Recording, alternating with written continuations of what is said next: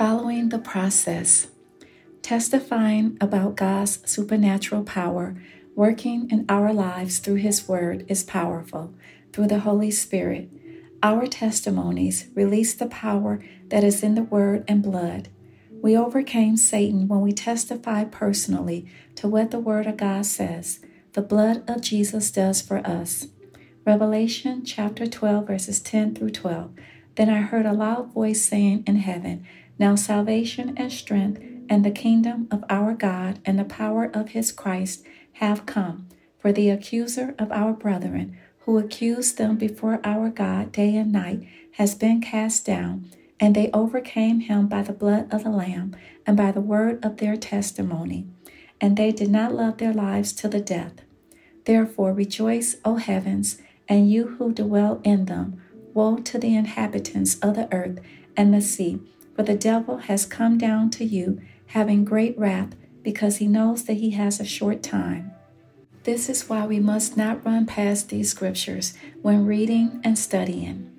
Our inheritance is hidden in Christ in the heavenly places, and Satan knows it. That's why he's angry and roaming around in the earth, seeking whom he may destroy and devour. However, he does not have the authority to overcome us when we declare the blood of Jesus against him. We must decree what the Word of God promises His children who are walking in the light. The Lord is opening our eyes of understanding, revealing the spirit of wisdom and revelation of the Scriptures through the Holy Spirit so that we will remain in Him. He is calling the saints to this hope of inheritance of His riches eternal grace and glory in Christ Jesus. Everything that we need is in Christ, yes, in Him.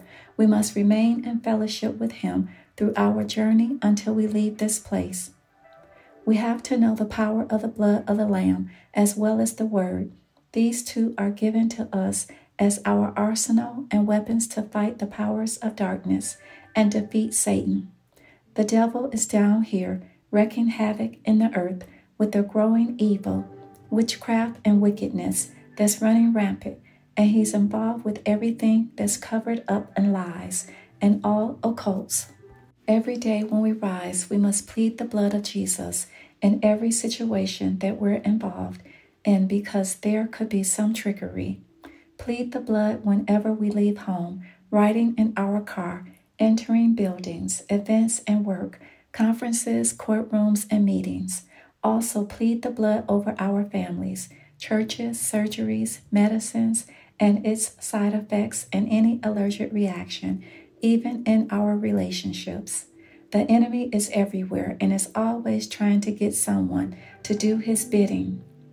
There are many scriptures to cover our mortal souls and bodies as we walk among the spiritually dead. The Bible is the inexhaustible Word of God it's time to believe every word and speak it over our lives and situations.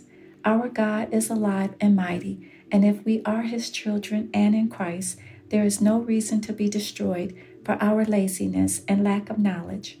We need to focus our minds to learn what the standards of God's righteousness are and truly get into the deepest part of why we believe in Jesus Christ, the Son of the living God he is our mediator and has demonstrated the power of the Word over and over throughout the centuries.